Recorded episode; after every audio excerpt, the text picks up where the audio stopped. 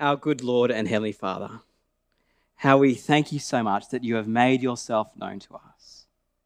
We pray that as we open up your word, that you'll be clearing our thoughts, clearing our minds, keep us free from distractions, and help us to learn more about you, to grow closer to you, and to reflect your glory on our front lines more and more. We pray this in your name. Amen. Ladies and gentlemen, boys and girls, welcome to Babylon. The year is around 605 BC. The northern kingdom of Israel has already fallen about 100 years before, and the southern kingdom was just about to follow suit. The people of God had been ruled by kings. They had enjoyed time in their land for about 400 years, but in that time, the people continually forgot about Yahweh. They forgot about the Lord. They turned to idols. They turned to Baal worship, just like the original inhabitants of the land, the Canaanites. They took for granted all the benefits that Yahweh had given them. And apart from a mini revival a few years before, the worship of the Lord, according to the book of the law, had been completely left behind. In fact, the book of the law was to be read and studied by kings and copied out by kings and lived out by kings, but it was dusty and hadn't seen the light of day for years. Apart from a few faithful people, the nation, God's special possession, had become largely spiritually dead. So, God sent prophets people to speak his word, to call people back into relationship with him and warn them about the coming judgment.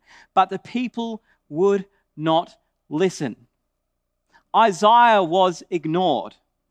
A Jeremiah's scrolls that he painstakingly wrote out were literally cut up and thrown into a fire. Ezekiel's efforts to use actions and to act out the judgment came on hard hearts stopped ears, and darkened eyes. So then, God's people, who are called to be his own, to reflect his glory in the world, to be holy, became no different to the other nations. And so, there was judgment. What we commonly call these days the exile is God's judgment on his people. These are the covenant curses that Israel signed up to right back in the days of Moses.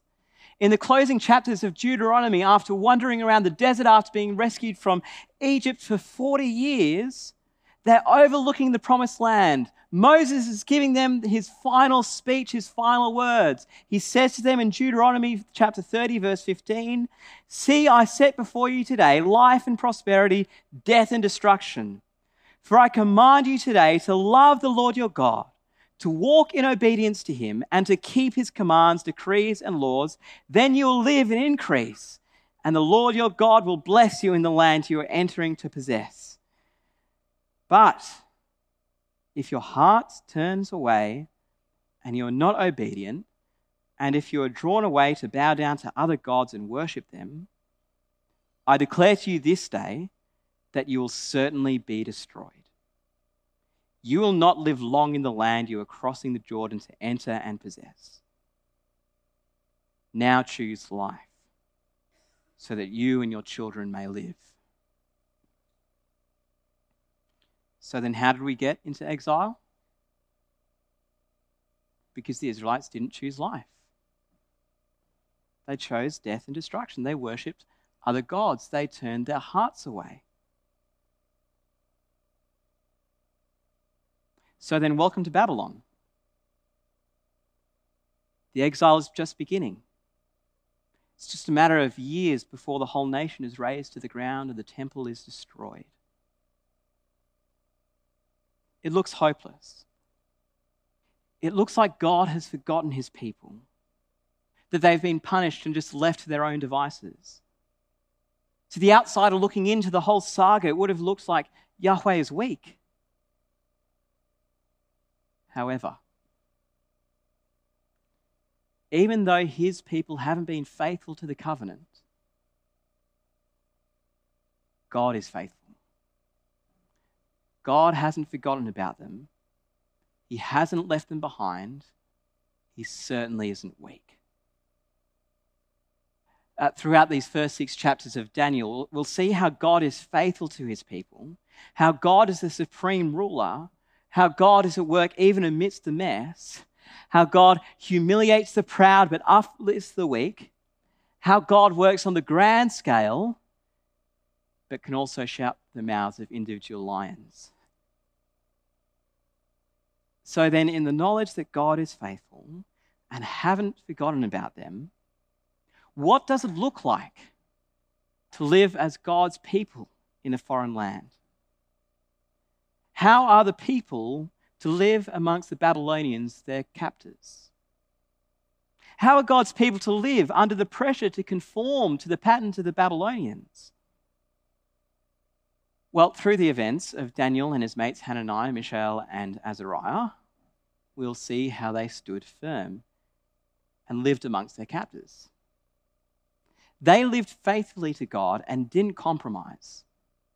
Uh, they weren't angry, they weren't aggressive, but they were peaceful and went about their business serving God.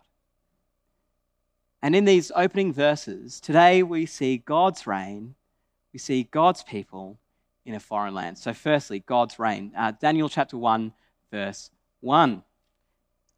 In the third year of the reign of Jehoiakim, king of Judah, Nebuchadnezzar, king of Babylon, came to Jerusalem and besieged it. And the Lord delivered Jehoiakim, king of Judah, into his hand, along with some of the articles of the temple of God. These he carried off to the temple of his God in Babylonia and put in the treasure house of his God.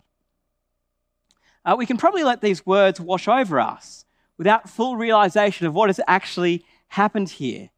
Uh, Judah's king was defeated, the dynasty was over the treasures of the temple that were set apart for the, for the holy worship of a holy God were not only taken away, but were put into the use of the worship of a pagan God.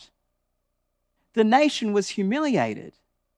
To the other nations, it looked like Yahweh was humiliated. But there are three words here which change the whole narrative.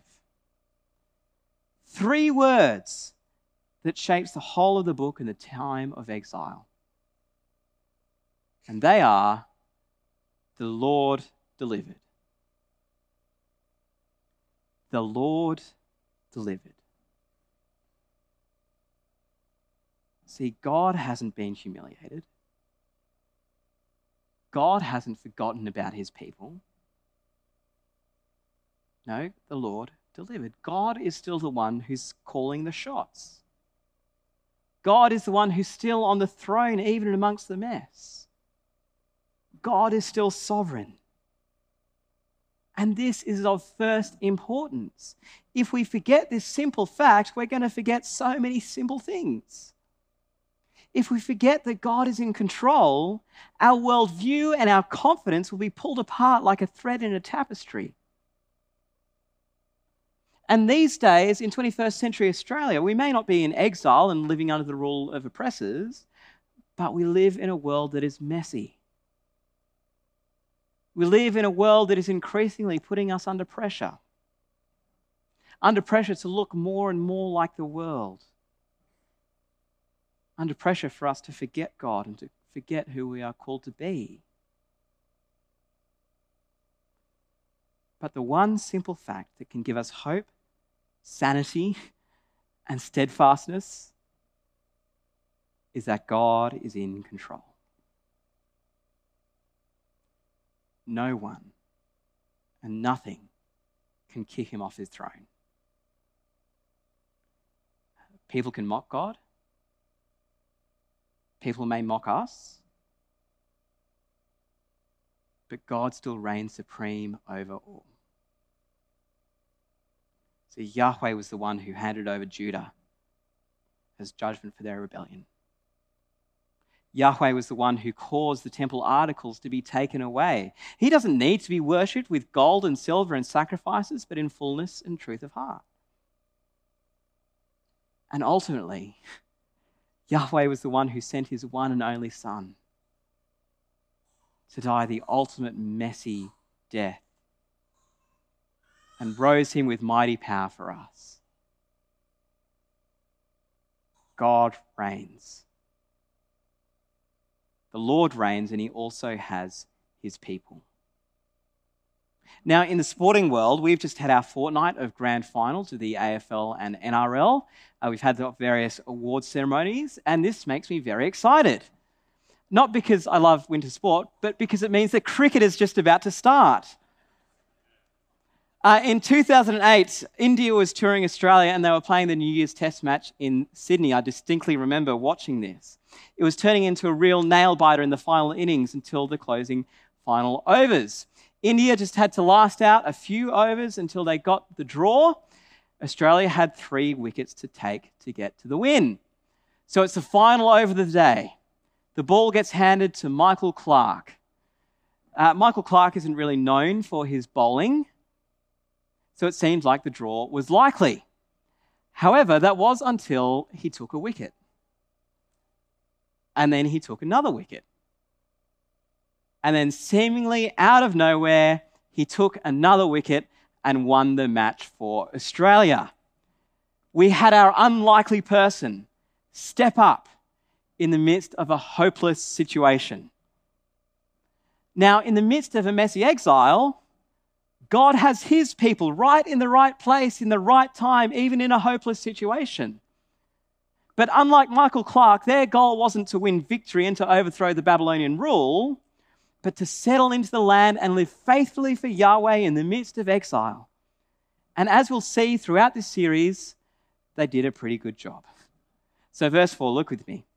The king ordered Ashpenaz, chief of his court officials, to bring into the king's service some of the Israelites from the royal family and nobility, young men without any physical defect, handsome, showing aptitude for every kind of learning, well informed, quick to understand, and qualified to serve in the king's palace. In verse 6, among those who were chosen, some from Judah Daniel, Hananiah, Mishael, and Azariah. Now, before we move on, one thing that we need to see and that I want us to pick up on is that even though God's people rejected him, he didn't completely wipe them out even though they'd weren't and, and worshipped other gods and disobeyed the very first commandment, God still preserved his people. This is really quite remarkable. The descriptions that we get in the prophets about Israel going after other gods is like Israel being an unfaithful wife, paying other people to be with her. That's just the PG version. It's deplorable. It's heartbreaking. And yet, God still loves his people with an everlasting loving kindness, covenant love. He preserves them. He disciplines them in exile out of love for them, but he doesn't destroy them. Not only that, but he promises that 70 years later, they'll return to the land and that many years later the Messiah will come. So they are still God's people, even though they had rejected him. He still loves them, even though they rejected him. And they are told in the book of Jeremiah to settle in for the long haul, submit to the judgment, build houses, plant gardens, pray for the city on its behalf, seek its welfare for when the city goes well, it will go well for the people. So then back to Daniel. How these people that the king selects, the upper class elite, the handsome young men from Israel, were to settle in and serve God in that place. Now, specifically mentioned are four men. So, what's in a name? Uh, generally not an amazing amount, but these names are worth mentioning. Uh, we have Daniel. Daniel means God is my judge. We have Hananiah, which means Yahweh is gracious. We have Mishael, which means who belongs to God. We have Azariah, which means Yahweh is helped. Now, these men were probably only teenagers, probably just boys, around 16. We have no other background about them other than they were in nobility or royalty, and that their parents could have been faithful Israelites, giving them names such as these. These boys were taken from their hometowns, placed in a foreign land, and were pressured to conform to the Babylonian way of life. But they were God's people, called to be His, called not to compromise, called to reflect His glory and reign even in a foreign land. So look with me halfway through verse 4. He, uh, that is the chief of the court of officials of, of Babylon, he was to teach them the language and literature of the Babylonians. The king assigned them a daily amount of food and wine from the king's table. They were to be trained for three years, and after that, they were to enter the king's service. Now, this is actually quite smart of King Nebuchadnezzar. He took the influential people and the people with potential away to re educate them to train them up in all things Babylon. They were to master the arts and the literature, the language. Uh, that probably would have encompassed all sorts of things, such as Babylonian religion, uh, cult worship, their gods, and probably pagan magical arts. They were the first to be enrolled in Babylonian Culture 101. And there would have been pressure pressure to compromise on their own beliefs they would have been encouraged or even forced to worship other gods and to make the exact same mistakes that led them to exile in the very first place. And also to encourage this, to make them assimilate into Babylonian, Babylonian culture, they were given new names to reflect the Babylonian gods. They have Shadrach, which means servant of Uk, Meshach, I have become weak, and Abednego, servant of an ego or, or Nebo. The pagan culture was pressing in on them. It was clear that they weren't in Israel anymore. Life was different. Every move that they make was being watched. Every decision was being scrutinized. They were given plenty by the king as if to win them over and to lull them into a false sense of security. So then, what are they going to do? How are they going to live in this foreign land?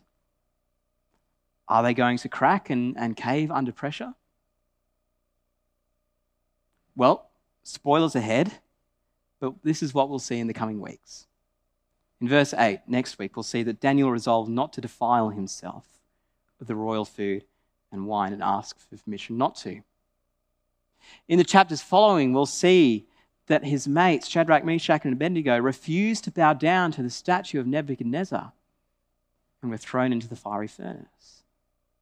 And Daniel refused to stop praying and giving thanks to the Lord, even if it meant going into the lion's den. But as they were faithful to God, God was faithful to them, protected them, and even promoted them in the king's service. And even more than that, the Babylonian king Nebuchadnezzar comes to praise Yahweh. This is how the Israelites were to live in a foreign land, faithful to God, as He has been faithful to them throughout generations. Now, I wonder if this is sounding a bit familiar. God's people being under pressure, the world urging God's people to conform, uh, luring Christians in with the world's bounty and riches and apparent goodness. At this side of the cross, in 21st century Australia, we may not be in a politically foreign land, although some of us here are today, but we are aliens and exiles. Why? Because this isn't our home. We don't belong here. We don't belong to the world. We belong to Jesus. We belong to the life that is to come. 1 Peter 2 9 says that we've been redeemed and saved from this world for a relationship with Him. We are God's special possession. We are a royal priesthood, a chosen people of God. We've been shown mercy. We've been brought from darkness into light. And so then Peter urges us in 1 Peter 2:11 that dear friends, I urge you as foreigners and exiles to abstain from sinful desires which wage war against your soul. Live such good lives among the pagans that though they accuse you of doing wrong, they may see your good deeds and glorify God on the day he visits us. See, we as God's people, as exiles here in 21st century Australia, are urged not to conform to the pattern of this world. Don't give in to pressure, but remember who we are as God's people. Remember our identity as God's people, saved by His grace, and live such good lives for Him. So much so that when others look in, they may see God at work in us. And we serve Him because He is a great, faithful God who is with us in the mess of this world.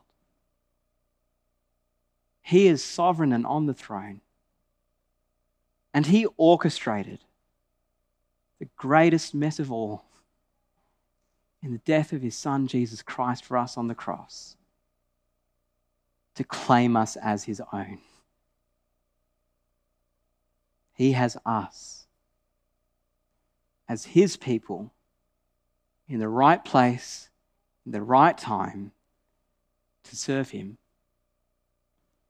even though this isn't our eternal home.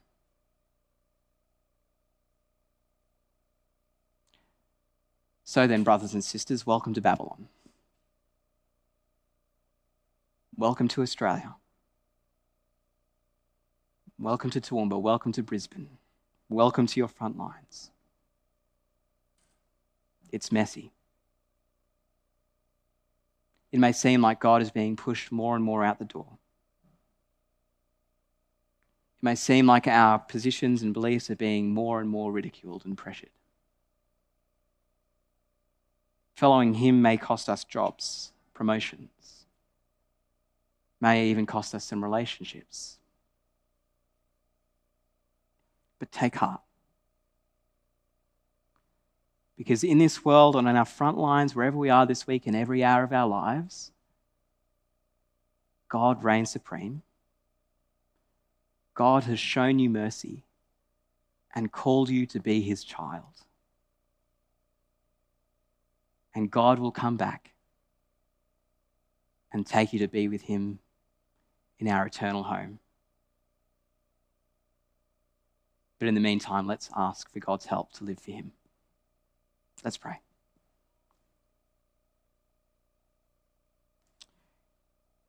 Heavenly Father, how we thank you so much how you have called us to be your people, to be your chosen people, a royal priesthood, a people brought from light, brought from darkness to light. And Lord, help us this side of the cross and this side of eternity to live faithfully to you, to live such good lives in our worlds that people see us, but ultimately see you, our good and gracious King our King who will hold us fast. That whatever this world throws at us, that you will hold us fast. Our gracious, good, faithful, and sovereign King. We pray this in your name. Amen.